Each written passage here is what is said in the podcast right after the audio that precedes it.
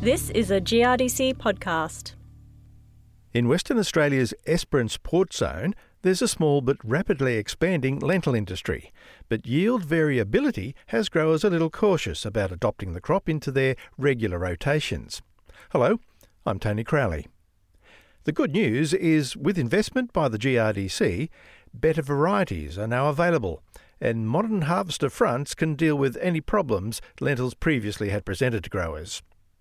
GRDC and the state's Department of Primary Industries and Regional Development have co invested in the Tactical Break Crop Agronomy Project, being led by DPIRD senior researcher Mark Seymour. Deb Bishop caught up with Mark and local pulse grower Ron Longbottom in Esperance to hear how the project is going. Deb Bishop began by asking Ron how long he's been growing lentils. Uh, well, we started growing uh, lentils four years ago, and before that, we'd been growing peas since '92. So, uh, four or five years ago, we had a GRDC guy come around and sort of um, challenge us to try some of the new varieties of lentils. And uh, uh, so we tried this variety Bolt, which has got a little bit better boron tolerance and salt tolerance. So, and we found it does um, seem to grow quite well here, you know, given a bit of rain. Mark, this area of the of, of the state um, conducive to pulses, lentil grow in particular? Yeah, well, Esperance area, the Esperance Mallee.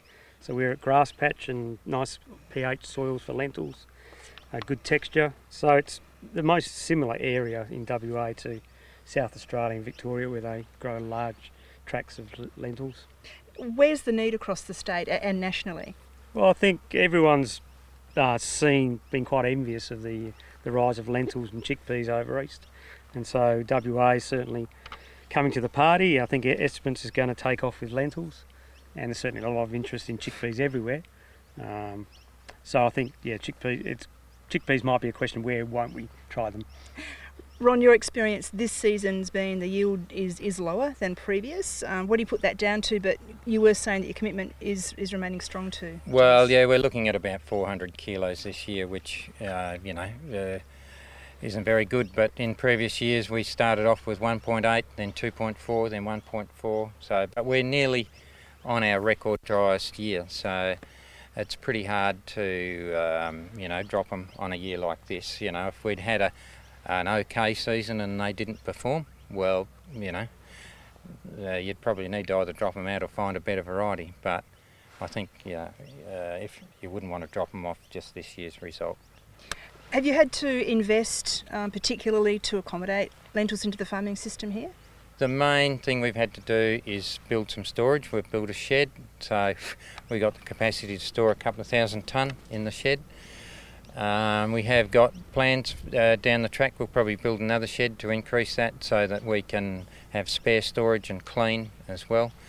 Um, that has been, we're, we're, lucky CBH will receive peas in Esperance, so we've never actually had to uh, store peas before, but uh, they've never had lentil storage. They're, they're talking about having lentil storage this year, which that might encourage people that are a little bit um, unsure whether they'll give them a go because the storage thing sometimes is something that stops uh, some growers from they just want to grow it, put it in the truck and send it.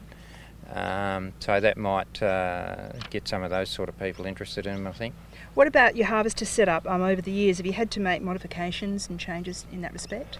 Uh, not to the uh, harvester itself. I mean, we used to use crop lifters a lot with peas. Uh, but now with the modern header front, which can, you know, you can put into float and auto header height, uh, uh, you don't have to be constantly up and down yourself. The header will do it. It has made it a lot easier to harvest. And as far as setup of the machine, it's basically like setting up for wheat, except that you have your concave a bit more open and you slow your rotor down.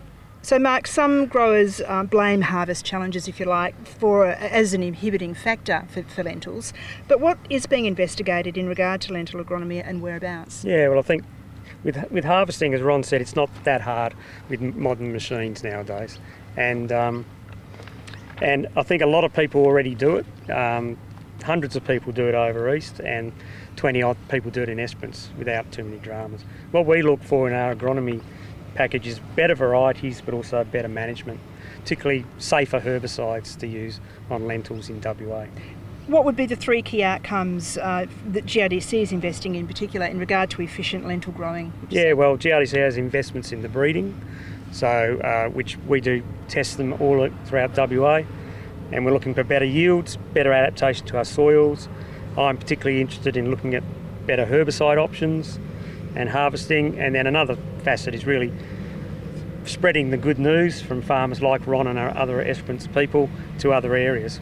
Ron, in a nutshell, what would your advice be perhaps to growers considering venturing into lentils? Well, give them a go and, and try them themselves. I mean, no one's going to launch into, you know, 5,000 acres of them go. But in South Australia and Victoria, they've been lentils have been the driver of land prices and profitability. People uh, uh, look on wheat over there as, as something to grow in between lentil crops because lentil crops is where they make all their money.